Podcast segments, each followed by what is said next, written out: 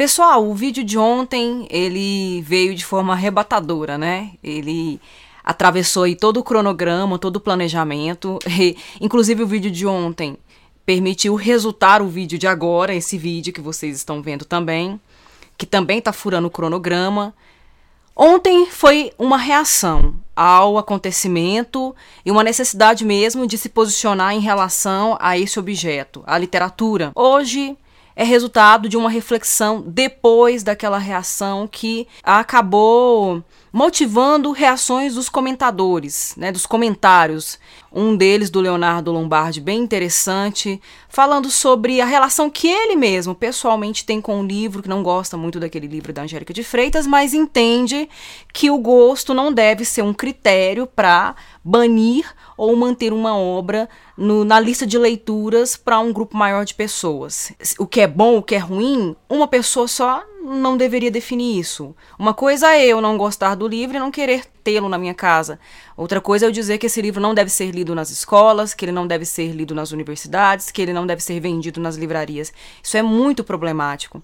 As discussões sobre clássico, sobre cânone, são muito longas. Pelo menos desde a década de 70 e 80, nós temos discussões muito quentes, muito fortes sobre isso, polêmicas mesmo em torno de todo esse assunto. E aí, de repente, a gente se depara com uma tentativa de simplificar essa discussão que tem sido produtora de conhecimento, que tem trazido talvez até novas possibilidades de pensar a teoria da literatura, de pensar os gêneros literários, de pensar configurações de autoria dentro da literatura. E aí nessa de ficar ruminando as verdades, como acontece no poema, né, Um Boi Vê os Homens, do Carlos Drummond de Andrade, eu voltei ao livro da Angélica Freitas, eu reli alguns poemas do livro Um Útero é do Tamanho de um Punho. Ao refletir sobre o que está acontecendo, quais seriam as possíveis motivações, o que que, o que, que levou eh, certas pessoas a se mobilizarem, a se posicionarem de forma a repudiar uma obra dessa sem muitas vezes entender muito bem conceitos de estética, conceitos de arte, conceito de literatura. E talvez muitas vezes sem ter lido o livro, ter pincelado apenas alguns poemas que poderiam ser convenientes para um argumento nefasto, para um argumento excludente. E fiquei tentando pensar, nossa, será que eu deveria produzir um artigo sobre isso? Fui atrás de artigos que que discutem sobre isso, textos atuais que estejam estejam aí, né, à tona falando sobre esse assunto. Essa coisa de considerar clássicos, considerar cânone, ela é muito complexa. Quantos autores hoje que nós temos considerados como clássicos que em seu tempo foram muito mal compreendidos, muito mal recebidos. O próprio Baudelaire, que eu citei ontem, com, com, o livro dele As Flores do Mal, ele teve muita dificuldade para publicar, ele teve muita dificuldade para se projetar na França. O livro dele chegou a ser processado, ele teve que excluir alguns poemas do livro, porque a moral e os bons costumes da época não conseguiam conviver com, com aquela junção de coisas tão antagônicas, né, como a flor, que é o signo da beleza, e o mal, que é realmente o símbolo da decadência, do decadentismo. O Edgar Allan Poe, que é um dos mais queridos para mim, né, um dos clássicos da minha estante, da, das minhas prateleiras, só, só ficou realmente conhecido, lembrado, porque o Charlie Baudelaire fez o favor lá de traduzi-lo e de propagá-lo na Europa, porque ele também foi muito mal entendido, foi muito mal compreendido e mal recebido pela sua época. Ele, inclusive, tem ensaios em que discute sobre isso. Essa coisa de considerar uma obra clássica, dela se tornar um clássico, existem, existem muitos fatores que atravessam e aí, a obra ao longo do tempo que a colocam nesse lugar Obras que muitas vezes foram injustiçadas e agora voltam à tona. Eu posso citar um excelente exemplo, a Carolina Maria de Jesus, autora de Quarto de Despejo, uma das obras que tem sido mais estudadas e mencionadas atualmente. É uma obra tão importante que ela permite discutir ficção, autobiografia, lugar de autoria dentro dessa ficção autobiográfica ou essa auto, autobiografia ficcional. O que, que eu poderia dizer sobre isso? Que gênero literário é esse? Então a gente pode pensar nos gêneros literários na contemporaneidade a partir da leitura dessa obra.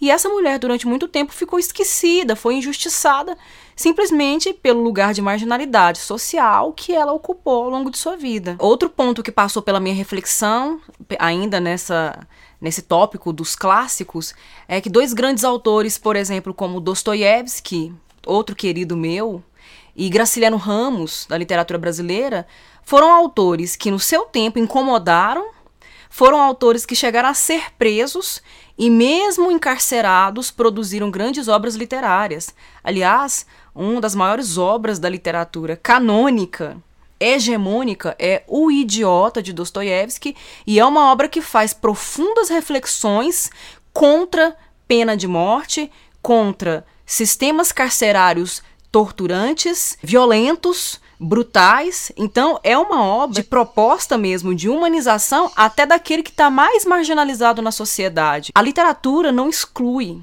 A literatura faz parte da vida. A literatura não tem que falar o tempo todo da florzinha, do sentimentozinho de, de generosidade, né, do bom samaritano o tempo todo. A literatura trata daquilo que é humano. A literatura vai tratar também daquilo que nós rejeitamos, daquilo que faz parte do nosso sistema escritor, daquilo que faz parte dos nossos segredos mais obscuros que estão ali depositados no nosso inconsciente e que a gente não, quer, não consegue controlar, que a gente não tem domínio nenhum sobre isso. Tentar reduzir a arte, tentar reduzir a literatura a esses critérios que são bonitinhos, que são higienizados, é muito problemático. É muito problemático porque a vida não dá conta só disso. E aí eu fiquei matutando sobre isso, né? Queimando cabeça, como falar disso, como pensar, onde encontrar respostas, onde conseguir organizar um, um, uma fala, um texto mais sereno. E fui folhear novamente o livro da Angélica Freitas, fui reler alguns poemas. Reli, inclusive, aquele poema maravilhoso de ontem, uma mulher, A Mulher é uma Construção, como ela critica esse, esse padrão esses estereótipos que são estabelecidos para nós mulheres e como ela, como poeta, ao tratar desse tema, ela ironicamente foge desse padrão e desse estereótipo e é por isso que talvez incomode tanto. E aí eu me deparei com um poema dela que, de que gosto muito, um dos meus preferidos, e eu farei a leitura dele porque a poesia ela tem esse poder, ela mesma sintetiza, ela mesma responde. A própria poesia, a própria literatura já dá conta de falar, ela consegue inclusive prever as adversidades que ela vai enfrentar. E é isso que acontece nesse poema. Uma canção popular, século XIX e XX. Uma mulher incomoda, é interditada, levada para o depósito das mulheres que incomodam. Loucas, louquinhas, tantãs da cabeça, ataduras, banhos frios, descargas elétricas. São porcas permanentes. Mas como descobrem os maridos enriquecidos subitamente, as porcas loucas trancafiadas são muito convenientes. Interna, em terra.